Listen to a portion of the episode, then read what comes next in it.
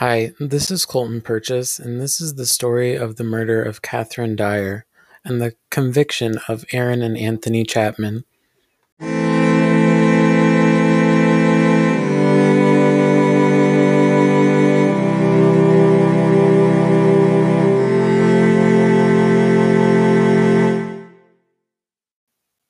On Thursday, April 26, 2001, around 9:30 p.m., Katherine Dyer, the victim in this case, left a church meeting with a Bible and songbook in hand.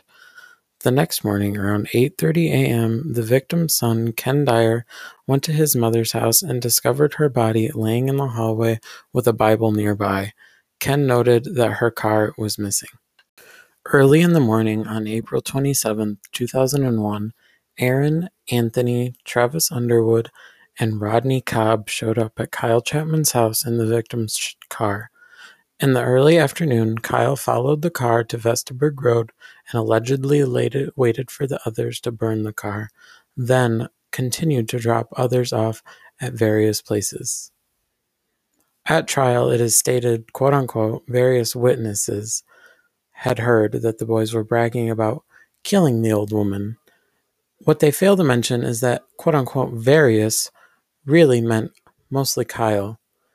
Kyle, who was later exonerated from any crime related to the case, it really makes you wonder was there really enough evidence to convict them?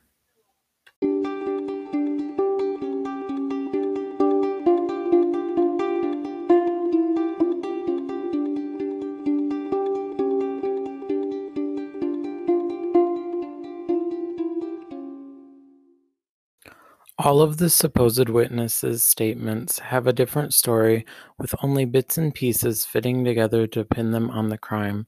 Some say that they claim that, yeah, I killed the old lady, it's whatever. Another claim they killed her for her Oxycontin prescription that she had had. Another claims that Travis did it while the other boys held her down. It's also inconsistent. It's a wonder a jury could even make a decision based on all of this hearsay.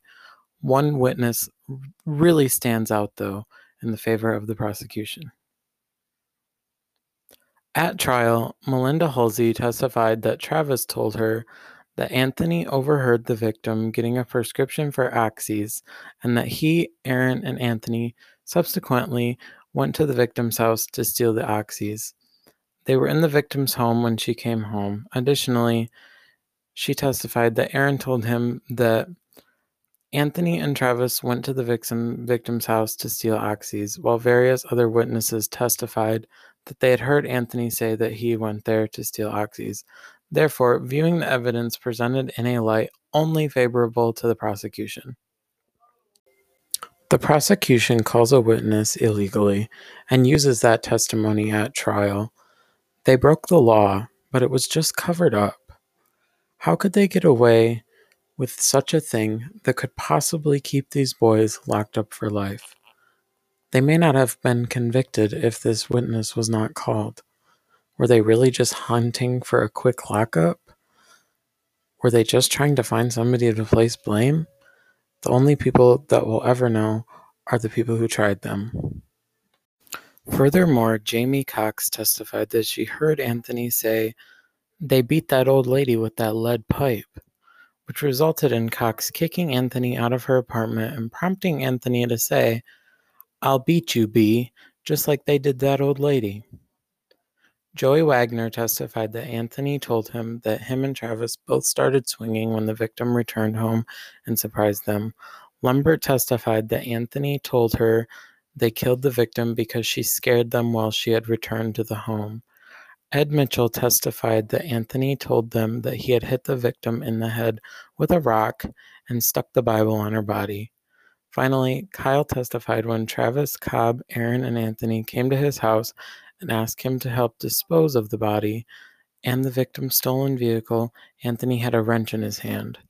Therefore, even though Anthony presented an alibi defense and numerous witnesses suggested that Anthony was merely present at the murder, the evidence viewed in proper context showed that Anthony struck the victim with either the intent to kill, to, go, to do great bodily harm, or to create a very high risk situation. or knowledge that the death or great bodily harm was possible to the result. At the conclusion of the trial, Aaron was convicted with first degree open murder and driving away unlawfully with an automobile.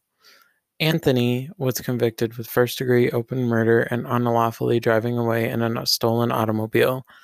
Therefore, this means that they were both sentenced to life without parole. They have been currently serving for 19 years, a whole entire life locked away.